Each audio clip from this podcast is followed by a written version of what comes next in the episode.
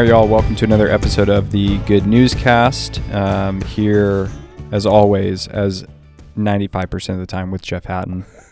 Um, we are, uh, as we talked about, uh, going into the spring. Uh, our church Redeemer is going to be doing a series, um, Bible Basics. Uh, going to be touching on maybe I can't remember what it is now, 15 or so core fundamental uh, doctrines, Christian truths that uh, Christians believe, and really teaching here's why we believe these things, here's where they come from in the Bible, that sort of thing. So, very much looking forward to it. We're going to kind of start to tease into it because I think that starts. Do you know when you're starting that? Two or three weeks? Yeah, I think somewhere uh, like middle of February, probably. Okay. Um, so, we're going to start to kind of tease into it today and talk about the importance of doctrine, the importance of theology, um, what who cares? Why does it matter to do Mhm. Bible basics to talk through these core doctrines? A lot of Christians maybe would hear me say that that's what our spring series is going to be and be like, "Oh man, that sounds so dry." And do you guys even know who the Holy Spirit is? Um, and then uh, other Christians may be like, you know, we should always be doing the Bible basics every Sunday. So let's talk about that. We're going to kind of uh, hit it from different angles and perspectives. Um, we are fueled by Chipotle this afternoon. Not a sponsor. Hope to be a sponsor soon. Bring them on board, along with all of our other major ones. Um, so let's get into it. I'll throw it to you, Jeff, uh, with the big question: Why? Um, why is doctrine important? Ah, great question, Colin. So, Thank you. Uh, doctrine's important because um, everyone's a theologian. So um, many times I've been asked, uh, obviously, and so have you, that um, from campus ministry to pastoral ministry, why is doctrine important? Why is theology important? And the very quick, bare bones answer is because everyone's a theologian. Um, so the issues is are you going to be a good one or a bad one? And I think most of us want to aspire to be a good one. So you're going to be a theologian. You're going to see the world a certain way. Uh, you're going to see the Bible a certain way, God a certain way. Uh, you're gonna you're gonna have a lens for interpreting reality a certain way. So what's your lens? Uh, are you um, growing in the Bible's reality on how to see things? Um, I know it sounds weird. Uh, the question sounds weird because most of us aren't thinking about how to see. We're thinking about what to do. Uh, we're more pragmatic. Well, you know, how do you do church? Um, as opposed to how do you see the world? And the Bible is really more interested in how you see, which means now you're in the theology and you're in doctrine and you're in the the being someone that's related to God and who is he and who are you and uh, all these different connections of living life before God in God's world and the Bible would even describe that reality as a covenant. So, you know, we're just you can't escape. It's inescapable. Doctrine's inescapable, theology's inescapable, knowing ultimate reality is inescapable, living in reality is inescapable. That's the realm of theology and doctrine. Um, why can't if someone were to say to you, I usually ask this question to you every Thursday. Um, why? The, I mean, okay. In one sense, you could answer this back the same way. Sure. But hopefully, you'll know where I'm kind of going with this question. Why can't? Why can't I just have a relationship with Jesus Yeah. By the power of the Holy Spirit who lives in me, and uh, and uh, just have a relationship with Jesus Yeah. and not get so tied up in mental knots That's a uh, that, that, I actually, see so many nerdy theologians, Yes. such as yourself, doing. Yes, but I actually had that that question like happened with a room full of um, about 10, 15 campus ministers that uh, I was in a in a place in Boston and we were a couple of us were huddled in the corner talking about theology, talking about uh, who God is and who we are, and sin and grace and what Jesus has accomplished. And and one of the persons was overhearing this and was really getting exasperated by our conversation and just kind of tired of it and was more pragmatic. You know, had a more mm-hmm. pragmatic view of ministry. Like, let's get it done. Let's love God. Let's love Jesus, and let's start sharing Christ with people. And this person said, um, "Will y'all stop it? Stop it! You know, can't we just love Jesus and get on with ministry?" And um, I'll never forget. I'll never forget. But this the, this one uh, young lady that was in this huddle that we were having uh, over theology pokes her head up and says, "Oh yeah, you bet. Just tell me who he is, and I'll love him." Mm-hmm. And the moment that you have to talk about who he is and what he's done, you're in the realm of theology. Yeah. So I think that's that's a right answer. Yeah. Um, I want to know who he is before I can trust him and love him. Yeah. And that's the essence of how faith works when God is opening our eyes to who he is and what he's done. Uh, that's reality, that's truth, that's mm-hmm. doctrine, that's theology. And I think maybe it's recovering theology. And so many folks have done it. People call it the divine drama, the drama of doctrine. They're trying to to uh, dress up something that's already living and mm-hmm. active, mm-hmm. but has kind of lost its living and active power on the church mm-hmm. or on a mm-hmm. generation in the church that does think that way. You know, the Holy Spirit seems to be the the real place, the movement. Uh, Jesus founded a church. The mm-hmm. Holy Spirit founded a movement, and the two have been in competition ever since. There seems to be more of that dynamic, um, but it's that's not healthy. That's not real. That's not how we that's not how theology works. I think that is the most simple way to think through the importance of doctrine theology. I think I think those two ways really to go. Number one, you you are a theologian. You do have a doctrinal standpoint or or uh, stance standpoint. Mm-hmm. Even if your doctrinal stand stance is like doctrine doesn't really matter, right? Because then the the follow up question is, hey, where did you learn that? Where did you formulate that stance? Did you get that from the Bible?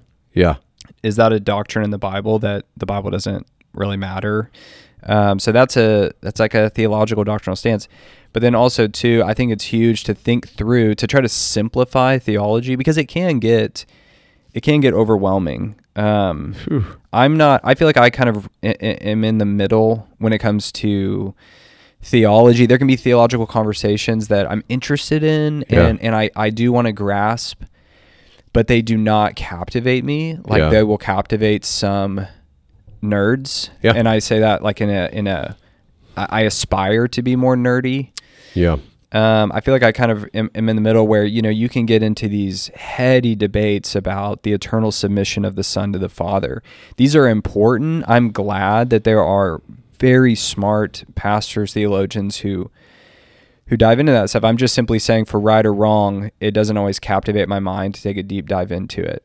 Why did I start saying that? Because it can get it can get overwhelming. Yeah. And it can I understand why a lot of Christians would be like, "Dude, can I just walk with Jesus?" Mm. And the good news is that it's like actually, yeah, that's like the whole point. the whole point is right. that is that you would know who he is, you know? And I was thinking about this this morning, thinking about this podcast that if one day I was talking to you or a friend and I was like, man, I just love Susie and I just love that she loves to camp and rough it and hunt for her own food and we just have such a great time together. Um, you know, uh, and I love that she's like really, really short. You you'd be like, wait, are you talking about your wife Brenna? You know, um, and it would be like, well, I'm talking, yeah, I'm talking about my wife Susie. You know, there, there, there'd be this massive breakdown of like, but you're talking about the, you're talking, you're not talking about the right person, right? So, who, so like the logical question to me would be, who do you love? Because on the one hand, you say you're married to and doing life with that woman over there standing in the corner, but you're not talking about her. So we have a huge breakdown here about yeah. who are you. Point being is if someone says, "Man, I'm in, I love Jesus, the first created human, uh, not born of a virgin, didn't actually die on the cross, and therefore didn't really rise from the dead, I love him and walk with him. I would go, I don't know who that is, but it's not the person, the the God the Bible's talking about, right? Yes. So when you say you're walking with Jesus and I'm saying I'm walking with Jesus, we're walking with two different beings. Yeah. Mine is the one that the Bible's about. I'm unsure of who is revealing themselves to you as Yeah, that's really good. That's really good because then you got to start thinking about now you're pushing into even a, um, a a unity. What is the basis of unity for believers for the Mhm. church, right? Um, and you're and you know Luther's famously saying truth at all costs, unity whenever possible, right? Uh, but there was only one truth at all costs that he banked everything on, and that was the gospel. And he got Mhm. that from John 17 and obviously the whole Bible, but how Jesus says that the unity is based on who he is and what he's done. Mhm. And then you start moving out, uh, you know, you start moving out and growing and who we are, the, the absolute uh, texture of sin, uh, the textures of grace. Uh, you know, you can move into all kinds of different theological directions, which uh, is good and healthy and helpful. Um, but people have sometimes, throughout church history, have described core, gospel, um, essential, like crucial, vital, you know, that kind of Mhm. language, doctrine.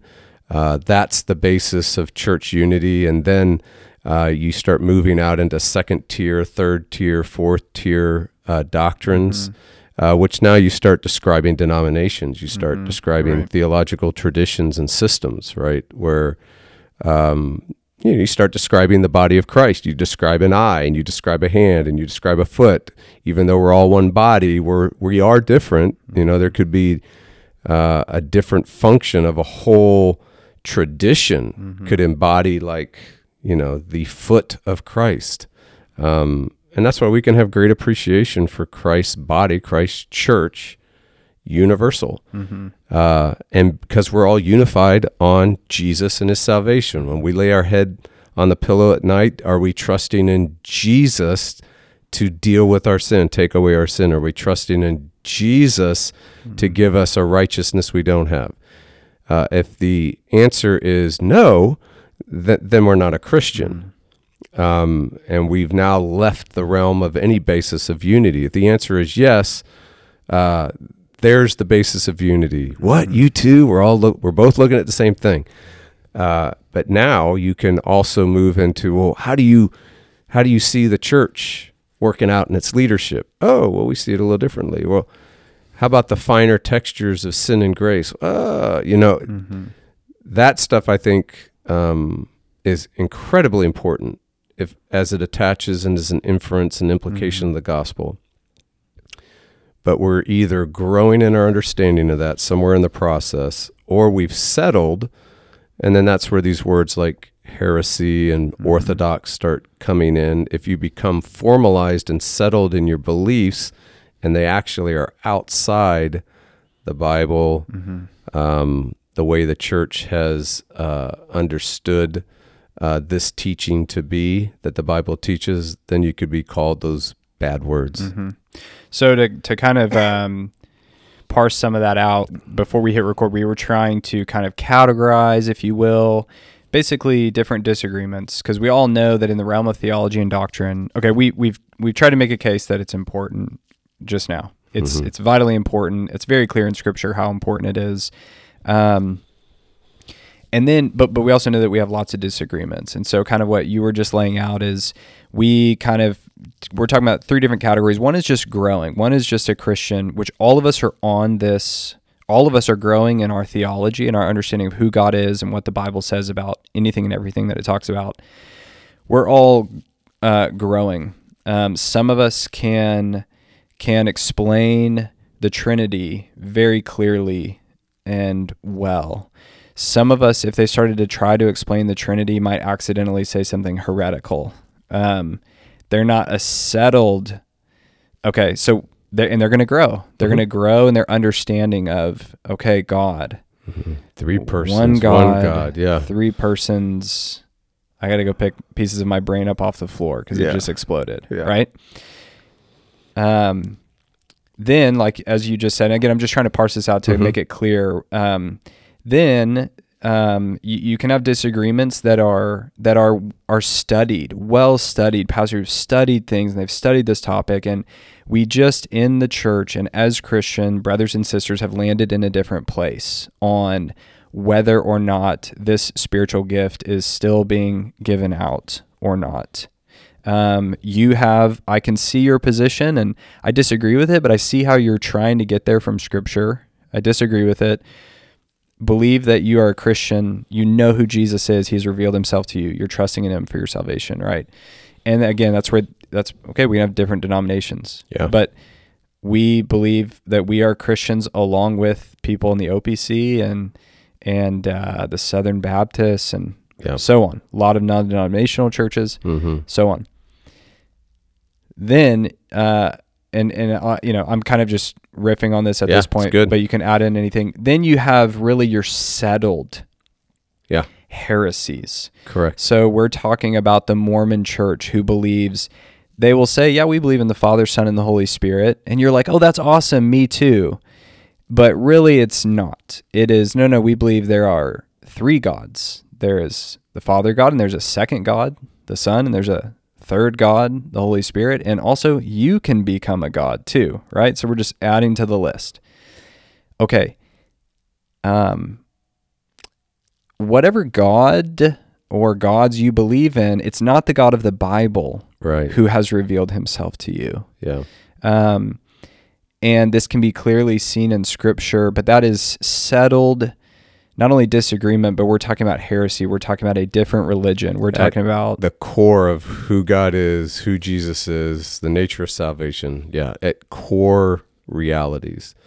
Um, because you can you can have settled positions because as you said before i could have a settled position on church leadership that's different from another person's settled position on uh, how long your list is or short list is for the gifts of the church uh, settled position on your view of how things are going to wrap up at the end yeah, um, i mean we can go on and on Yeah. like that right yeah, settled issues on baptism yeah, um, and uh, the modes of baptism, the view of the sacraments. I mean, we can keep going on and on, but but we're now into the realm of charity. We're now into the realm Yeah. of uh, all of us growing, even growing in our understanding in those areas, and some of us more settled, some of us not.